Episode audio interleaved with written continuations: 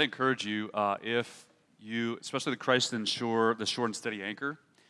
Um, if you look at that text there again, um, the yeah, kids, you can be dismissed. I'm sorry, I should have said something earlier. Uh, if you want to be dismissed, you can. Um, not kids at heart. You have to stay here. Uh, that second and third verse, especially of Christ the sure and steady anchor, speaks specifically to what we're talking about with the whole armor of God. And so I would encourage you to uh, get that, that song on your playlist. It's rich theologically, and listen to that song over and over again. You can find it on YouTube if you don't have some sort of, uh, if you don't have Spotify or iTunes playlist or something like that.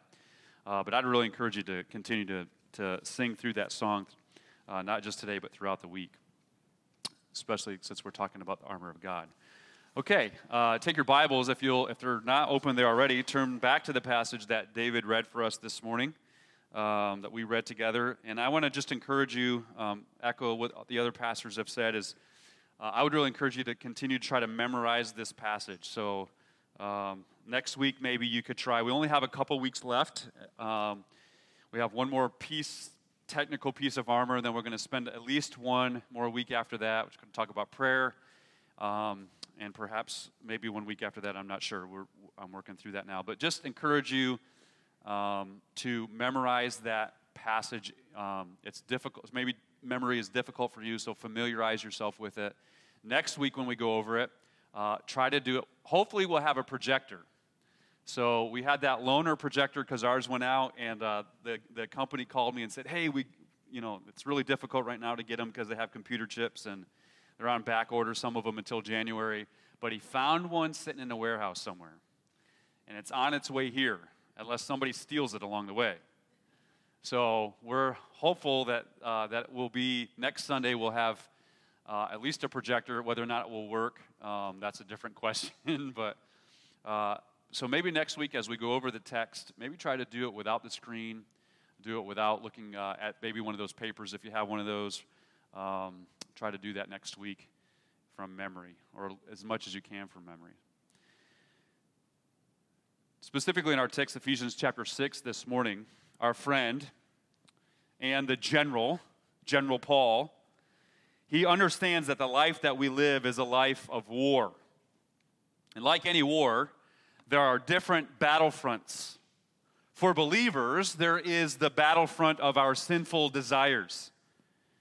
We have this evil guest, as the Puritans talk about, this evil guest that living inside of us that wreaks havoc against us, in us, and through us. And Romans, I think it's chapter 7, Paul relates to us and he says, Look, you don't want to do what's wrong, but you do it anyway. And then when you want to do what's right, you find yourself not doing what's right he calls it like this law of sin. It's talking there about this evil guest that lives within us, or as Fran says, that evil roommate that we have. We have battles on that front. But that's not the entirety, all right? That's not the only front that we're talking about here in this text. It can be part of it, and of course, the evil one uses this and, and puts forth his evil schemes in cooperation with our evil guests, with that sinful nature. But there is this other front, and that is the Bible teaches us that the evil one, these cosmic powers, these supernatural evil rulers and authorities and spiritual forces of evil, are waging war on the people of God. They're waging war on you. And if you think that's baloney, just read 2 Kings chapter 6, where if you remember, I introduced that to us last, I think it was last week, where Elisha has a servant and Elisha realizes of the great spiritual warfare and battle that's going on. And so he says to the, he says, he prays and he asks God, he says, Hey, would you please allow my servant to see what I see?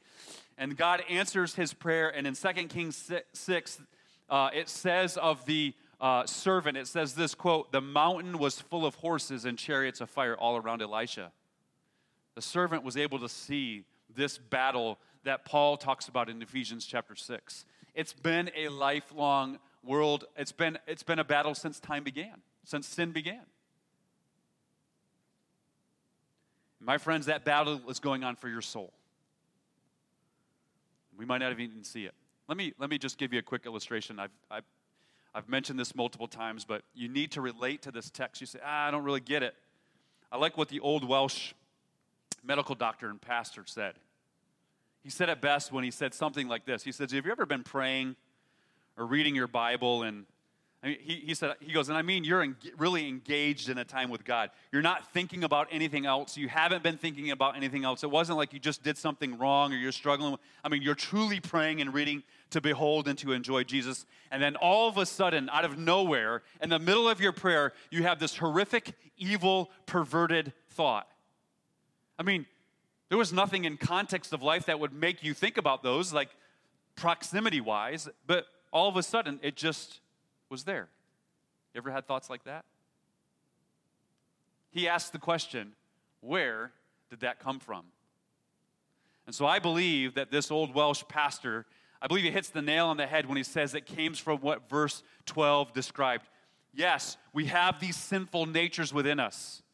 But, the, but sometimes the evil one tempts and teases, teases and, and tries to enrage our, our like Piper, like last week we talked about the one pastor, uh, John Piper, he said it's like our blood boils with these things, these sinful influences, the sinfulness within us. But he wages war on us even through that. And this is exactly what the battlefront that this general, Paul, our friend, is talking about here in Ephesians 6. And it's the war that we face like any other. So we need to wake up. You need to wake up. And you need to understand what's going on in your life. And I want to burn this in your brain. And I hope, I hope some of you roll your eyes at me again this morning and say, Not again. But I want this to be burned in your brain, what this old pastor said. He is exactly right when he said, Most people do not believe in their heart that life is war. Most people show by their priorities and their casual approach to spiritual things. I, stop right there. Do you have a casual approach to spiritual things? If you do, you are not ready. You're not, you're not aware. If you're aware, you're very ignorant of the war that's going on for your soul. Most people have this casual approach to spiritual things, and they believe that we're in peacetime, not in wartime. In wartime, we're on the alert, we're armed, we're vigilant. But where are many or millions of Christians today? They have stopped believing that we're in a war. There's no urgency, there's no watching, there's no vigilance, there's no strategic planning. It's just easy peacetime and prosperity. Church, if you don't wake up, if you call yourself a believer and you don't wake up to this war that's going on, you know what you're going to be doing? You're essentially pulling the dirt on yourself in your spiritual grave. Wake up, is what Paul tells us. So not only are we to wake up, but the fact is, is that because we're at war, we have to stand. And that's what Paul is asking us to do. He says four different times in different ways here that we need to stand when these spiritual attacks come. And the good news that he tells us is here is that we don't have to retreat and that we don't have to surrender. Why? Because it's not a matter of our willpower ultimately. We do have to put forth some effort, but it's not a matter of our willpower or sheer determination. No, we're given the ability, we're given the strength we're given the, the, the know how, the, the power to what? Literally, how does that happen? Literally, we're given that because it says we're given the strength of his might in verse 10. Friends, you're able to stand in this thing called life. You're able to not give in. You're able to see the darts and to hide behind the shield. You're able to know truth and to fight it off. You're able to know that your emotions don't control you, and that God is still truthful and He still loves you. You're able. Why? Because God te- gives us the strength of His might, verse 10. That's encouraging. It's not a battle that we fight alone or in our own willpower, sheer stick to it kind of attitude. In this passage, we are taught about what we are given to be able to help stand. What does the indwelling Holy Spirit, what does the scripture, what are these things that God gave us? God gave us each other. All of those, those three or four different things that we've talked about that God gave us. But what, what does He give us to be able to, to, to stand along with these things? How, do we, how, how, how are we able to do that? And He talks about this whole armor of God. Whole meaning sufficient. We have everything that we need. That's encouraging itself too, is it not? It's the armor of God. He held nothing back in some sort of armory for himself, or maybe some sort of armory for the super saints, the super Christians. You know, oh, that guy, that, that couple, that family, that, those kids, they got it all together. They, they, they just, God's chosen to bless them better, differently, whatever. That's not true. That's not true. We all have the whole armor of God as believers. Every one of us has every piece. And as 1 Peter, 2 Peter chapter 1 tells us that he gave us everything to know how to live this life in godliness. So be encouraged. By the way, if you haven't heard of those previous pieces that we've talked about, go to our website and you can listen to them there. For today, the next piece of the armor is verse 17. And there is just simply a few words there. And it says, And take the helmet of salvation. Take the helmet of salvation. Okay, first of all, what is the helmet? Because remember, this is all a metaphor for the Christian life. You know, it's pretty, uh, it would be pretty convenient for Paul. He's sitting there, some sort of imprisonment, whether it's simple house arrest. I say simple, that would be horrific for somebody like me. House arrest, you know, uh, or somebody like Paul probably, who was loved to tr- was traveling all the time, etc. He's under house arrest, or maybe it was a little bit more than that, a little bit more confinement at times. Whatever the case is, I mean, he had this life-size soldier that he often saw. And so he uses this metaphor, the soldier, and he tells us today, take, take this helmet of salvation. Take it up. Now, what is the helmet? And then what does it do? Now, honestly, we don't need a lot of like I don't need to give you a lot of stuff to develop this. I mean, it's pretty self explanatory what a helmet is. You probably, all you got to do is think of the movie Gladiator, right? You know, you got to think of some sort, you think of some sort of movie or something, or you've seen pictures, you know, of this, and you see this picture of the old Roman soldier's helmet. Yes, there were different kinds. Some there was just that kind of the plain, regular type. Um, some made out of like a hardened leather, some made out of a metal, that sort of thing. There were fancier ones for officers, etc. But the bottom line is, no matter which way you, which, which helmet you're talking about, it was a covering for the head. Something that protected the noggin, right? Something that protected the brain, your, your CPU, as it were, your thinker, your processor. And so, how does he, uh, that's pretty self explanatory. So, what about, what is the metaphor? What is that for us as a believer? What does that mean for us as a believer? Well, the original language here says that's the helmet of salva- salvation, meaning the helmet literally is salvation. It's a genitive of description. So we're to put on our heads. What you're supposed to do is you're supposed to put salvation on your head. now, doesn't that seem odd to say? Hey, William, put salvation on your head. You know, you're like, okay, where do, what aisle is that in in Walmart? Right? Where, where do I go for that? You know, Whole Foods doesn't have that. What does he mean by put salvation. So let's see what he's talking about here. So, secondly, first of all, what was it? What does it do? Pretty obvious. Secondly, what does he mean, though, by salvation? What does he mean by this helmet for us as believers? What we need to understand is that salvation has three tenses. What I mean is past, present, and future. Most of us today only think, and we typically only think, of salvation as a past tense event or a one off thing or this thing that happened in the past. And then we kind of move on. We, we say to have we, we use the language have you been saved have you been you know rescued different words but we think of when we say about that have you we always talk about we always ask about it in the past tense don't we i mean typically that's what we do but salvation is not only past tense. That's, and this is part of the problem. This is, this is why it's struggle for us to stand, is because we think of it only as past tense. Salvation has three tenses past, present, and future. And that's super important for us in this, in this uh, war that we're fighting. So I want to look at these three tenses really quickly. First of all, the present, the past tense Paul says it's important. It's important to know there's a past tense to salvation. Okay, here's what I mean by that. In the first letter to the Corinthians, Paul writes in chapter 6, verse 11, he's talking to the believers there at Corinth, and he says, And such were some of you. What he had done in the few previous verses, he says, Hey, look, some of you were idolaters and some of you were all sorts of wicked things. All right? And he says, And such were some of you. Now, not that they're perfect, but he's trying to get them to see, hey, look, you, this, is the, this is your life pre Christ.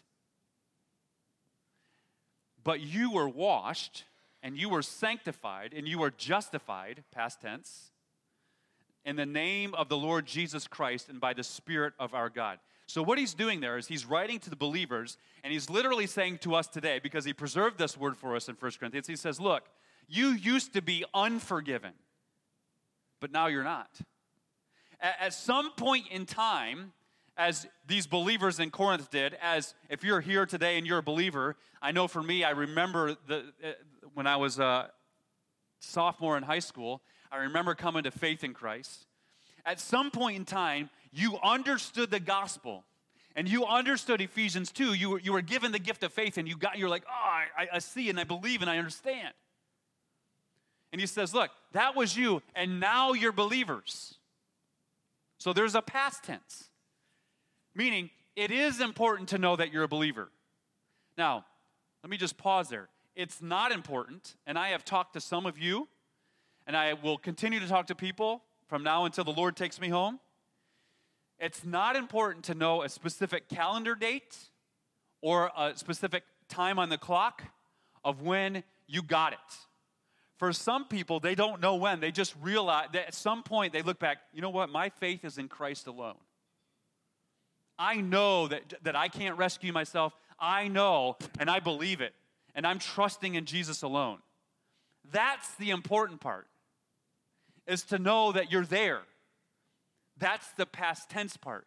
So Paul is saying, hey, look, when we put on this helmet of salvation, you need to know, and I'll tie all this again, to, uh, I'll go over all this and tie it together again here in just a little bit, but it's important to us to know. By the way, it, that's the way God created us. Because we're made in God's image, we're created with a likeness towards sensible, logical, and intellectual thinking. We're, he didn't create us to be ignorant or dumb, or we, we want to know, we want facts, we want to be able to rationalize things. And faith isn't irrational. And so, one of these, one of these areas of this spiritual warfare is the mind, right? Where this, where this helmet would protect. So, it's a good thing to know that you're a believer, that Jesus has already rescued you. Because the evil one, what's this going to happen? He's going to throw doubt your way. But it's good. Salvation is something that you can know that you have. First John John writes in his first letter, chapter 5, he says, I write these things to you. I'm writing this letter to you, believers. Why? He says, I write these things to you who believe in the name of the Son of God, that you may know that you have eternal life. As a friend of mine, Daryl, always said, it's not a hope so salvation we have, it's a no so salvation. We can know that we're believers. And it's important to know. Otherwise, we live this James talks about the man, the double minded man who's unstable in all his ways. I think one application of that is, is, the person, I think he's talking to believers there, but is the person who, who wonder, am I a believer or am I not a believer? If I'm a believer, am I not a believer? And they're just kind of like the seesaw life. And all that that does is that renders them useless for the cause of Christ. It, re- it renders their spirit, they can never behold, enjoy, and pursue Jesus well because they're always worried about this. That's a scheme of the devil. And so salvation has a past tense, but it also has a present and ongoing text, te- tense, a today tense. Listen to this in 1 Corinthians chapter 15, verse 1 and verse 2. Bible says, Now I would remind you, brothers, of the gospel that I preached to you, which you received, past tense, and in which you stand, currently are standing, and by which, listen to this, and by which you are being saved. Original language, is the present ongoing tense. You are every day being saved, is literally how that reads. If you hold fast to the word, unless you bleed in vain, past tense. So he ends with the past tense, but he says, which you are being salvation. Listen, you're being saved. Listen, our salvation wasn't just a one-time event. That's not a healthy way to, to see salvation alone. It's not, that's not a, the only way we should see it. But our salvation is ongoing, it's every day. Listen, that's what it means in John chapter 10 and verse 28 When John writes, he says, I give, I, he records for us, he says, I give them eternal life, and they shall never perish, and no one will do what? Do you remember the rest of it? And no one will pluck or snatch them out of my hand. What is he talking about there? He's talking about the everyday, ongoing, that you're secure, that you're, that you're saved every day. That it's not just a one time thing and you have to wonder if it stuck or it worked, or you have to wonder if you have to do something else to kind of keep it up or to earn it or, or, or whatever. No, salvation, it did happen, but it's continually every day. Every day you're being saved. I think about this a lot. I'm thinking, okay, thank you, God, I'm being saved today. Because that sure doesn't feel like it today. I really screwed up today. I really messed up. Or I, you know, there's something going on. I, man, no one can take it away, friends. Your salvation is happening every day. And so you're secured in your help, and it's accomplished every day. That's a, that's a wonderful truth to know. But then there's future salvation. All right? Now we're all about to get a little bit of Pentecostal in here. There's future salvation. Romans chapter 5, verses 9 and 10 says this Since therefore we have now been justified by his blood, much more shall we be saved by him from the wrath of God. For if while we were enemies, were reconciled to God by the death of his son, much more now that we are reconciled, past tense and present, shall we be saved by his life. The English there captures the, the Greek future tense really well. Shall we be saved? My friends, you know what these verses do? As they point out that there's a day that's coming in the future where you will be saved completely. There's a day that's coming where you're going to have tears, but He's going to wipe them away, and then there'll be no more. There's going to be coming a day where there's no more cancer. There's going to be coming a day when there's no such thing as a diet. Isn't that amazing thing? there's going to be coming a day where there's no more such thing as running, like to, to, you know, to stay in shape. I'm so thankful for that. I hate every step. There's going to be coming a day when there's no more hurt. And that's what we have to look forward to. We have, you know what? We get to join Dick. You know? We have a day where we're going to get to where we're going to get to join Jack and Bob and many others. David, your mom. Where we're going to get to join these people because there's a day that's coming when we're going to be secure, we're going to be saved. It's going to be finished. We're going to be glorified. And so when we read salvation, friends, it's important for us to not think only of the past tense, but need to think about how we're going to be saved every day and how we will be in the future. Okay, you say, well, okay, what does that have to do with the helmet? What does this mean that we're to put salvation on? How does this work? To understand this, you got to understand what does it have to do with the head, right? Just like the soldier would wear the helmet, so we must put salvation on our head. Okay? The place of our minds, stuff. So here's what Paul is saying. Paul is saying protect your mind, protect your understanding, renew your mind with what? With your salvation. Past, present, and future. What does that practically look like? Boots on the ground, right? He's saying here, as that old Welsh doctor, Dr. Lloyd Jones said, he explains it really practically for us. He says this quote, Christian people are sometimes in difficulties and troubles about particular doctrines in life particular aspects of their faith. But here, with this specific armor, in these texts that we've read this morning, here is something bigger and, in a sense, much more serious. It is one that tends to become, it is, it is that one, that the believer, that you, tends to become weary and tired. And to feel hopeless about the whole campaign itself and its outcome. He goes on to describe in the rest of this commentary through a poem about how a believer can feel that the fight is in vain, that he is wounded, and that he is starving, and that there is no sense of going on. He just wants to quit. Ever been there? So he's not talking here I don't think, and I agree with, with Lloyd Jones, I don't think he's talking about concerned about understanding particular doctrines and the truths and trying to. I think what he's talking to talking about here is that our whole attitude and outlook, our view of faith, our personal faith, sometimes we can just grow weary. Sometimes we can want to give up. Now that makes sense because where's the first place that we start thinking through that? Our heads. We start putting two to, man, I keep failing.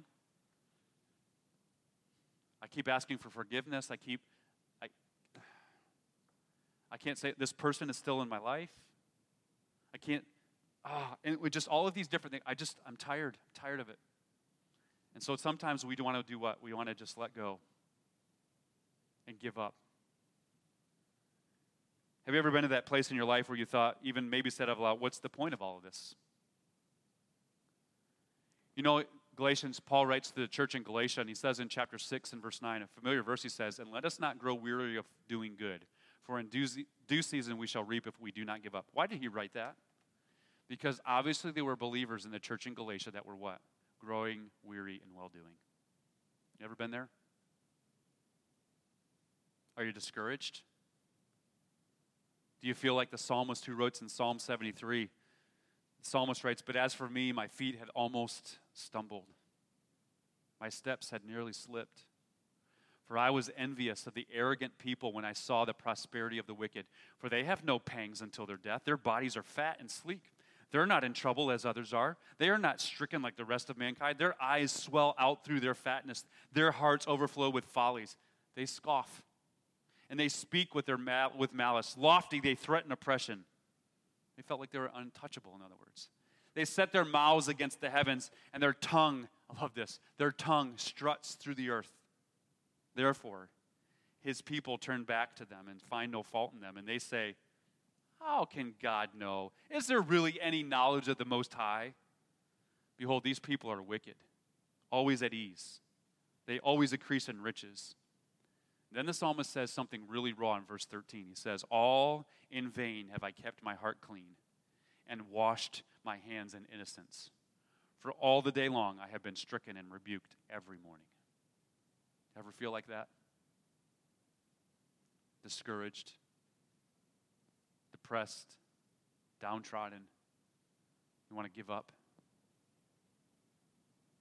Paul captures the same real human sentiment in his second letter, Peter, I'm sorry, in his second letter, chapter 3, it says, Now is this is now the second letter I'm writing to you. Behold, in both of them I am stirring up your sincere mind because I want you to remember something. Verse 2 that you should remember the predictions of the holy prophets and the commandment of the Lord and the Savior through your apostles, knowing this first, that scoffers will come in the last days with scoffing, following their own sinful desires, and then they will say, where is this promise of his coming that you all are looking forward to? Where is it? Peter writes and he says, Don't grow weary in well doing.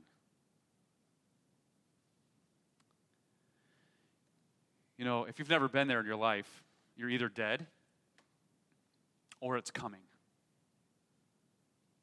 It's a scheme of the devil. He will try to distract you from the truth. He's trying to wound you, and he's trying to kill you spiritually through attacking your mind and your thoughts, making you think that you just have to give up, that you can't go on, and that you can't do it any longer. And that is not true.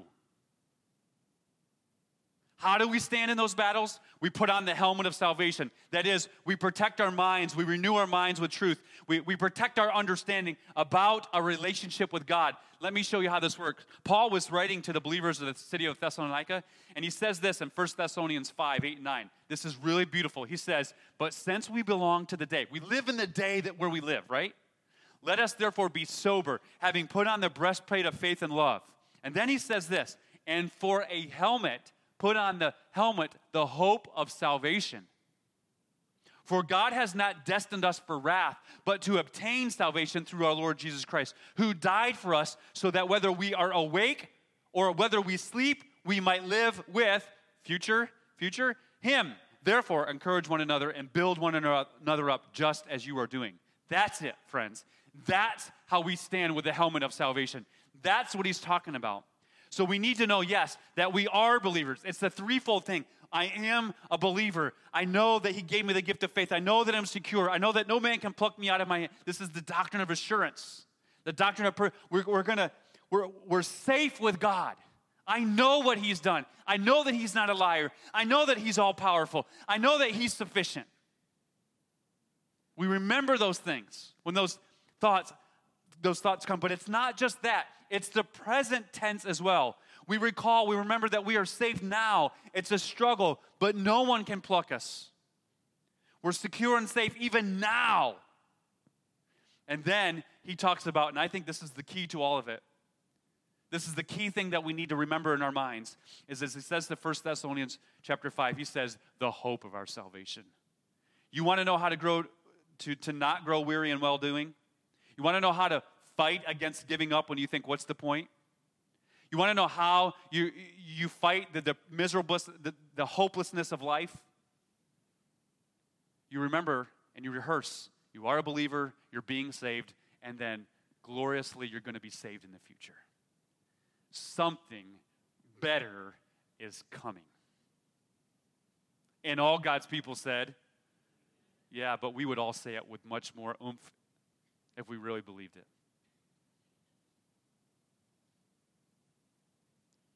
I mean, he's, it, I mean, I hope he comes now, but if he doesn't, whenever that happens, someday, can you just imagine the glory that's going to be there? That is beyond, it's beyond blowing mind, heart, blowing mind emoji, right? That would be appropriate here.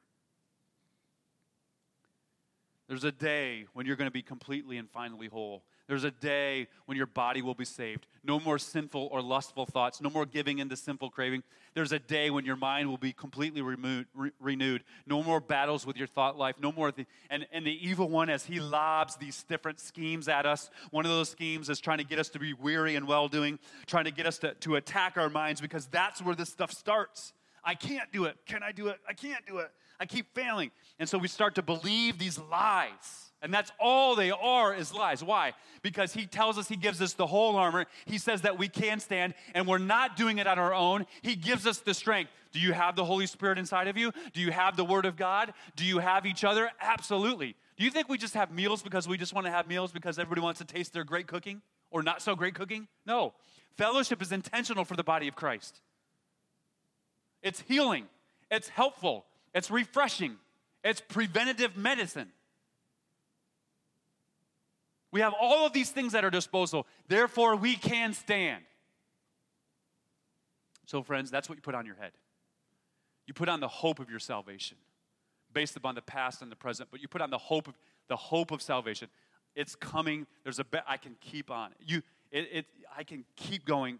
Christ helps me. I can do it. I'm not going to quit. And when you do that, when you think about that future salvation, guess what? It won't be comfortable and you won't be perfect, but you will stand. Because that's what his word tells us will happen. Isn't that not encouraging?